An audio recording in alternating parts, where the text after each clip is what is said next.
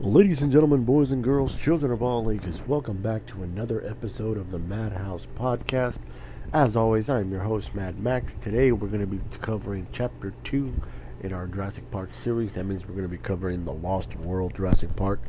A lot of people give this movie a lot of flack, but I don't understand why. I think it's really good. Now, granted, there are two things about the movie that I would totally change. For ob- for the one obvious one is the the whole gymnastics scene. You know, if you have not seen, it's gonna be a spoiler uh, review. If you have not seen the Lost World Jurassic Park, but the gymnastics scene at the end, and then of course the the the T-Rex scene in San Diego, the San Diego incident is what they call it, and uh, that probably I would change those things up. Like yeah. The the dinosaur running through the city is was probably, you know, that, that that seemed cheesy and fun for the nineties. You know, the movie came out about four years after the original one, and yet, um, it's I in my opinion I think it holds up. I think I really do think it does. But anyway, um, the Lost World Jurassic Park. It's once again directed by. Um, Steven Spielberg. It's once again based on the same book, the book of the same name by Michael Crichton. Uh, this time, I think only Jeff Goldblum and uh, Richard Attenborough are the only ones who return from part one into part two. Um, there is one moment uh, when Lex and Tim, Ariana Richards and um, uh, I can't remember that kid's name. I've seen him in other movies now. Uh, it's like John Mazzarello or something like that. I think it's his name. I'm sorry if I mispronounce it or that's not even the real name. But um, they do have a small cameo in the very beginning when Ian Mal- when Ian Malcolm returns to meet with um, uh, to meet with John Hammond, and uh, that's kind of it. There's really no remnant of part one again. Um, The movie opens with this shot of this rich family on a yacht out on out on what is the new island, which is called Isla Sorna, which is about a few miles away from, uh, about one hundred miles away, actually, from Isla Nublar, where part one took place. And the, the family's daughter gets attacked by what looks to be giant lizards, but they're actually uh, compies from Jurassic Park. And uh, that's where our movie picks up. John Hammond, his company InGen, who is briefly mentioned in part one, but the company InGen, uh, you know, John Hammond loses control, and the only way he can get back control is if he gets a, um, if he gets a photo record of analysis that the animals on Site B are flourishing and surviving in their own ecosystems on their own, and trying to get the government to uh, restrict the uh, uh, f- restrict anybody from going over there and things like that. And so he's called upon, he's called on Ian Malcolm to go. Ian says you can't do this because it's going to end up the same thing happening that happened in the last film and things like that. But Ian Malcolm's girlfriend, Sarah Harding, played by Julianne Moore, is already there by herself. And so he must get with this new crew and go over there. They have Eddie Carr. I cannot remember the guy's name that plays Eddie Carr. I know I've seen him in other movies and T V shows. I just don't remember his name. And then uh, um, Nick Van Owen, who is the uh, the the the video guy. He's played by... Um, He's played by uh, Vince Vaughn. I think this was Vince Vaughn in this movie was really kind of out was really kind of out of his depth, because at the time of seeing the movie, I didn't really know who Vince Vaughn was. Uh, you know, it was years later when movies like Old School and uh, Anchorman and Dodgeball and Wedding Crashers, that was like the mid two thousands era of Vince Vaughn, to where like nineties Vince Vaughn, he was still in movies like Jurassic Park. He was in a movie called Swingers with Kev, with um, with John Favreau, and he was in the uh, the remake of Psycho, and uh, you know he you know he was trying to become like he he was trying to be a serious actor, And to be honest, the only good serious movie he did was probably this one. And then when he switched to comedies into the two thousands, that was like a, a radical departure. But anyway, uh, yeah, Vince Vaughn was in this movie, and I didn't, you know, looking back now, it just it just baffles me that he had like a serious movie back in the day. Like, granted, you can take him seriously now, you know, because of some of the stuff that he has done, but other than, you know, prior to that, you know, it was hard to take him seriously. But anyway, the the company InGen is being run by John Hammond's nephew, Peter Ludlow. And Peter Ludlow has this idea that because of all the money they lost in the previous film with the with the, the destruction of the park, the death in, at the park and everything like that, that there's got to be a way we could turn to profit. And his plan is to take I, take the dinosaurs from Isla Sorna and bring them to a park in the United States, specifically San Diego. And that's how our movie goes about. You have John Hammond's team, who's trying to just video and document and everything like that, and then you have Peter Ludlow's team, who are trying to, you know, pillage the entire place. Uh, the one character that has always had a great reputation, you know, as far as within the Jurassic Park uh fandom, is the character of uh, Roland Tembo, played by Pete. I, I want to say it's Postlethwaite. I can't. I don't know if I'm saying that right. I could be saying it wrong. Oh, God, I'm horrible with names. But um, Pete Postlethwaite, you know, God rest his soul, um, plays Roland Tembo, and he's one of the best. He's one of the coolest characters. You know, he's the he's basically the new Muldoon character that we got from Part one, but he's much more experienced and much more likable too.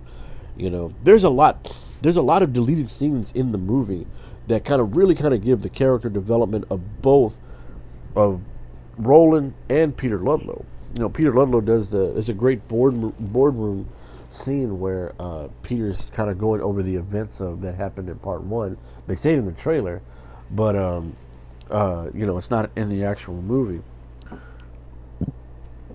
Oh, excuse me, but um, it, it it's interesting. You see, you see a little bit,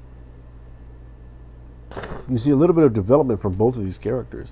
You see Peter Ludlow kind of becoming a new villain, so to speak, because, you know, yes, he's taken over from, you know, he's taken over from John Hammond, who is his uncle, but he's more so in the lines of the.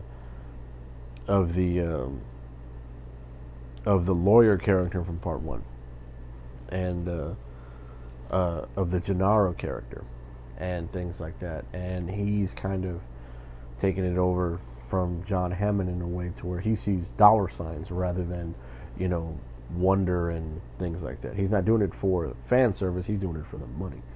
And then the character of Roland is developed in his. Uh, he's there somewhere. I want to say in Kenya.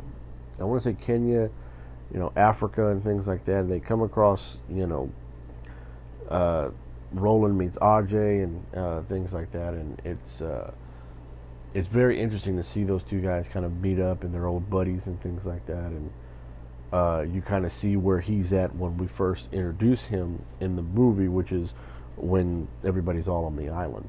And then, of course, uh, Ian, you know, the four characters with... with John Hammond's team, they're also joined by Ian Malcolm's daughter, uh, uh, Kelly, and uh, things like that. And that kind of just makes it like a stowaway, you know, young teenager type thing. But when they get to this new island, now, once they get to the island, it already feels different. From the moment they get to the new island, it's more of a jungle theme than it is a theme park. Rather than what looks like a, like an updated... you know, early nineties safari in Jurassic Park one, we're now tracking through the jungle in Part two. So you went from, you know, theme park attraction to, you know, uh, a, a much more dangerous setting in the open jungle and uh, things like that. Like that first scene when they're on the island, they find Sarah and they find the baby Stegosaurus and all that was kind of, that was really cool. Really interesting to see that, you know, to see them kind of attack Sarah Harding like that. That was interesting to see. It was really kind of like an intense moment. Like right off the bat, like right when we get on the island, we already got an interaction with the dinosaurs and it already got violent.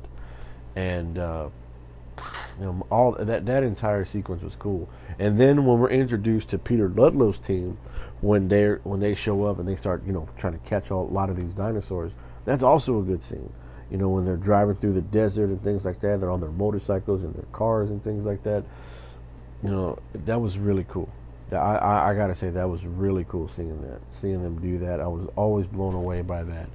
And then uh, Peter Star Peter Starmeier plays uh, Dieter, um, who is like the second in command under Roland on this, you know, on this hunting team, and uh, things like that. And he has this interaction with this compy that is both hilarious and very kind of foreshadowing, because he, you know, he scares the one compy by himself, but then later on in the movie, as uh, when the team is walking through the jungle and he has to go, you know, use the restroom and things like that, he gets lost, and then of course he gets attacked and mauled by by uh, by a shitload of of compies. And that was, they don't show a whole lot, but you know, hearing him scream and seeing the blood come out from underneath that log he's hiding behind of was just uh, that was graphic.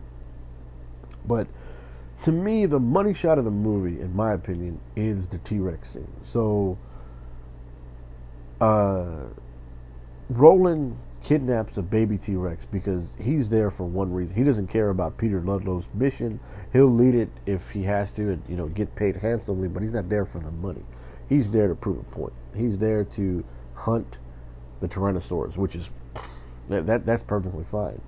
And uh, and things like that. You get a lot of characters. You get a lot of those character moments from Roland when he says things like, you know, the the first great hunter uh, uh, on the planet has returned to Earth, and the second greatest hunter is going to take him out. And you know, he's carrying that that that big ass double barrel shotgun, and you know, he's with authority and things like that. And then so his plan, he kidnaps a uh, baby T-Rex and he injures it, to kind of get the adult T-Rex to come and go after it. Well, while they're lying in wait, uh, the campsite that those hunters have put together where they've caught all the dinosaurs is sabotaged by Nick and Sarah, and they let all the dinosaurs loose. That's a great moment too, when the when the Triceratops knocks over the van and disrupts the whole broadcast and everything like that. That was really cool. But it leads us to, in what my opinion, what the best scene in the movie is. Um, so Nick and Sarah find the injured T-Rex, and they take it to their van where where Kelly and, and Malcolm are trying to get off the island because, you know, shit's going down. They find the T-Rex, and they put it to, and they're doing everything they can to kind of fix its broken leg. They fix it, and then right when they fix it, the T-Rex comes. And it's like, holy shit. Like, damn. There's a great moment when, so Ian takes Kelly to to Eddie's little hideout that they have on uh, right outside the camp. And they hide above the trees, you know, to avoid detection from the dinosaurs and things like that. But there's this great moment where he's trying to calm her down. And then just off in the distance, you hear the T-Rex roar, that iconic roar from part one. And Jeff Goldblum's eyes kind of dart to the camera. And it's a great shot because he already knows, because of the injury he had in part one, shit's about to go down. And, of course, it leads to that great moment where the T-Rex comes for the baby. They let the baby go, but at the same time, they knock over the bus, the camper, that the or the R V that Ian, Sarah, and Nick are all uh, in. You know, it goes over the cliff. It's a great shot, too. And then come to find out, the way Steven Spielberg shot that movie was, you know, they hung it over a parking garage and they shot everything else. And then the part when it falls out, like the part where they're holding on to the rope and they all kind of fall out of the, as the thing is falling and they're kind of coming up, that was really cool. That was really cool to see, to see that. It was, it was great seeing how they, much like they did in the first one, you saw the great shift between C G I and practical. Like a lot of the intense moments when they're climbing up the rope, that's practical. They're really over a parking garage inside that R V. But then when the R V finally goes over and they're still holding on to the rope and it hits the bottom of the water, you can totally tell that it's C G I. And then of course, you know, they the T-Rex attacks the the R Vs, they attack Eddie's car, Eddie gets eaten, which is kind of, I don't want to say a heroic sacrifice, but it is kind of graphic to see him kind of get killed like that. And then Roland and the hunters find their campsite, and then now they got to stick together and get to uh, the visitor center, and that uh, and try to call for help. And that's thus begins our great adventure. Not our great adventure, but thus begins our second half of the movie. There's one scene in particular. Um, the one thing that comes out of nowhere, which I was not expecting, now that, like, when I rewatched it today, that I totally forgot was in the movie, was when everybody, so the entire cast, they're now, uh, after uh, Peter Stonemeyer gets lost, Roland takes a group of the guys and they go try to see him, they go find him. On their way back, um, you know, when they realize that, you know, he's dead, and everybody kind of goes to sleep, and everybody kind of rests for, you know, he says, we'll let them rest one more hour, but then we'll go, you know, but then we got to hit it, and things like that. And right in the middle of that, Kelly and, and Sarah are in this tent, and you hear the footsteps of the T-Rex coming back. And then Sarah kind of looks up at her jacket, you know, she wakes up, and she looks up at her hanging jacket, and she realizes that her, her jacket is still has the baby's blood on it. And, uh... that's why they're there. That's a great shot. That's a great moment, too. Very intense when the T-Rex sticks his head inside the tent and it's hovering right over uh, Sarah and, and Kelly's bodies. And then the guys wake up, they start screaming, and then everybody runs away. And, you know, it, it, it's a pretty crazy moment. Then we get to that ending scene. Now, okay, before before I get to the ending scene, another scene that I really love in The Lost World is the, the raptor scene. So Nick, Ian, Sarah, and Kelly all make it to the uh, the visitor center. Nick, you know, got ahead. Nick got ahead and already radioed um, radioed ahead, you know, to get, you know, the chopper to come and get them and things like that. But, you know, so when Ian, Sarah, and Kelly show up, you know, about ten, fifteen minutes later, they're attacked by the raptors, and that is a great intense scene. You know, they took what made the the scene in part one where the kids are trapped in the closet, or the trip the, the kids are trapped in the kitchen. This was a little bit more, because now they're they're in like what looks like a almost like a parking lot.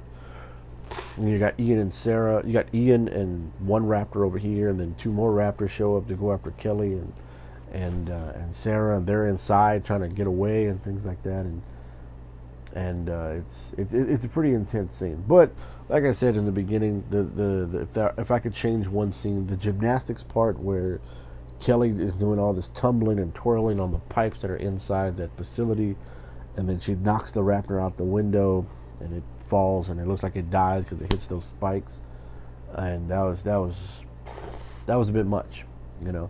And now if they'd outsmarted it like how Lex and Tim did when they were when they got the raptor to go into the um, When they got the raptor going to the freezer, that would have been okay.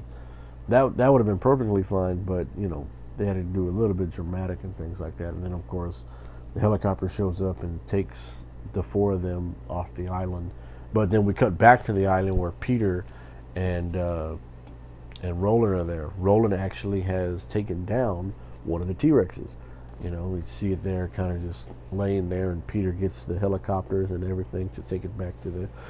to the U S, and then thus starts the whole uh, T- Jurassic Park in the city. You know, the T-Rex shows up, and they're going to do a demonstration, but of course it wakes up, pissed off, and then goes rampant on that boatyard and walks into the city. And, uh, you know, it was kind of cool, like the scene where, the you know, it's at the house, at the somebody's house and things like that. It eats the dog, and the kid takes a picture, and then Ian and Sarah realize that The, the the baby T-Rex is also on the island, also in San Diego, and they got to go get it. And then it's a pretty cool, it, it was cool the first few times that you watch it, but then, like, you're such, you're so entertained on this ride that that ending where the T-Rex shows up in San Diego, it comes out of nowhere, because you're like, where the hell did this come from?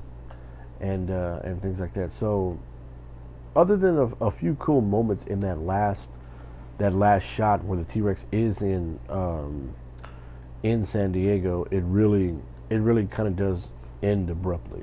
Like, oh, the T-Rex is in San Diego, let's get it back on the boat so the boat can take it back to Isla Sorna. And yeah, I, I can understand why. I can understand why those people kind of, you know, a lot of people look at that a little bit, you know, discouragingly. And it's like, yeah, I don't understand why they would do that either. But overall, it was a pretty intense film. From beginning to end, I thought it was really good. The acting and, and the writing and, of course, the visuals, the look and feel of it, all of it was good. Jeff Goldblum nails his character. You know, I don't think he I don't think he really gets enough credit for, you know, kind of carrying this film in particular, you know, on his back throughout everything else. Because if you think about it, the other characters like Julianne Moore, Vince Vaughn, uh, Pete uh, Pete Postlethwaite, and, of course, uh, I can't remember that guy's name that plays um, Peter Ludlow and things like that, you know. But Jeff Goldblum is the mainstay from part one, who's with us throughout the entire film. So he's, you know, kind of garnering all this stuff going in. It's like Michael when Michael Keaton did, you know, the first Batman with Tim Burton, he was the only one to come back with the second one.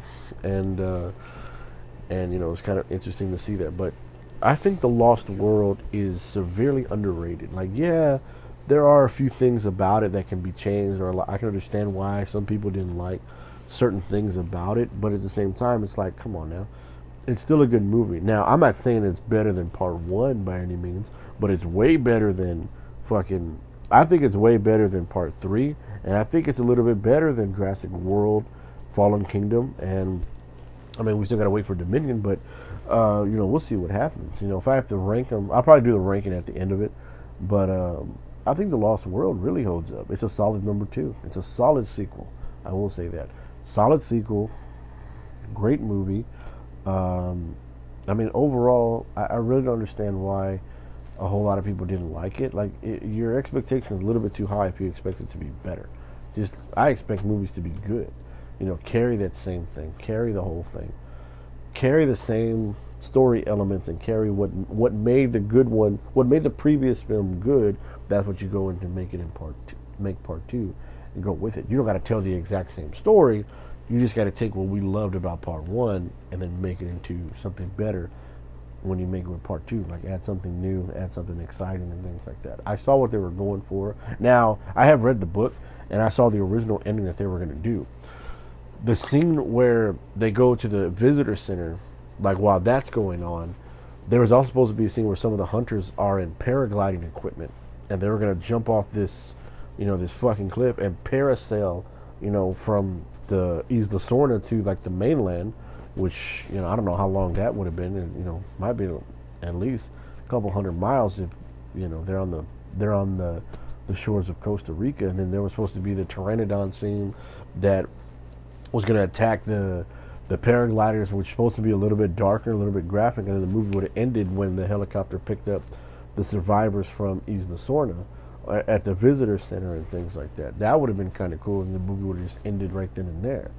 But um, you know, they had it, they drag it out a little bit more, and they, now we have the the San Diego incident. But I mean, that would have been kind of cool to see.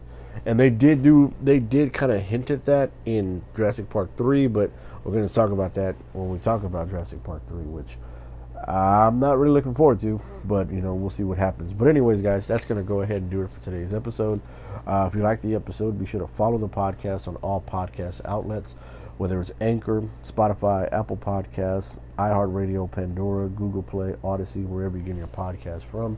Be sure to follow the podcast on all social media outlets, the Madhouse twenty-one, Instagram, and Twitter. Did you have you guys seen The Lost World? Are you a fan of the movie? Have you read the book? Where do you rank it as far as sequels? Where do you rank it as far as the Jurassic Park series? Where do you rank it, you know, all time? And uh, things like that. Be sure to be on the lookout for more episodes as they come out. I will be covering uh, a few more movies as they drop. There are a couple of movies that are coming out on streaming services that I am looking forward to, so be on the lookout for that. Just be on the lookout for more episodes no matter when and where I drop them. You know, whether it's streaming services, whether it's a show, whether it's um, whether it's uh, anything else in between. And before I go, a lot of the any basketball fans out there, tell me what you guys think about, you know, the series right now. Watching this game between uh, Boston and Miami, and fucking Miami is looking like garbage right now. So I'm not even going to be with that. Even though on the west side we got Golden State and Dallas, which, to be honest, I think Golden State's going to take that series anyway. But that's neither here nor there. If you got any, if you guys are basketball fans, let me know on Twitter. Let me know on Instagram. And uh, but if you're a fan of movies, definitely listen to more pot. Definitely listen to more episodes as they come. And of course, as always, be sure to embrace your inner madness.